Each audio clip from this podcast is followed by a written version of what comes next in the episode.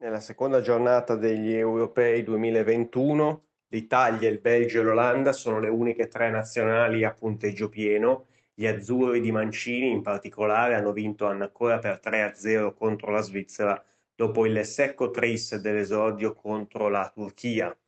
Negli altri gruppi fa scalpore il pareggio del, dell'Inghilterra contro la Scozia per 0-0 e quello della Francia, favorita e campione del mondo in carica, che è stata fermata sull'1-1 dall'Ungheria.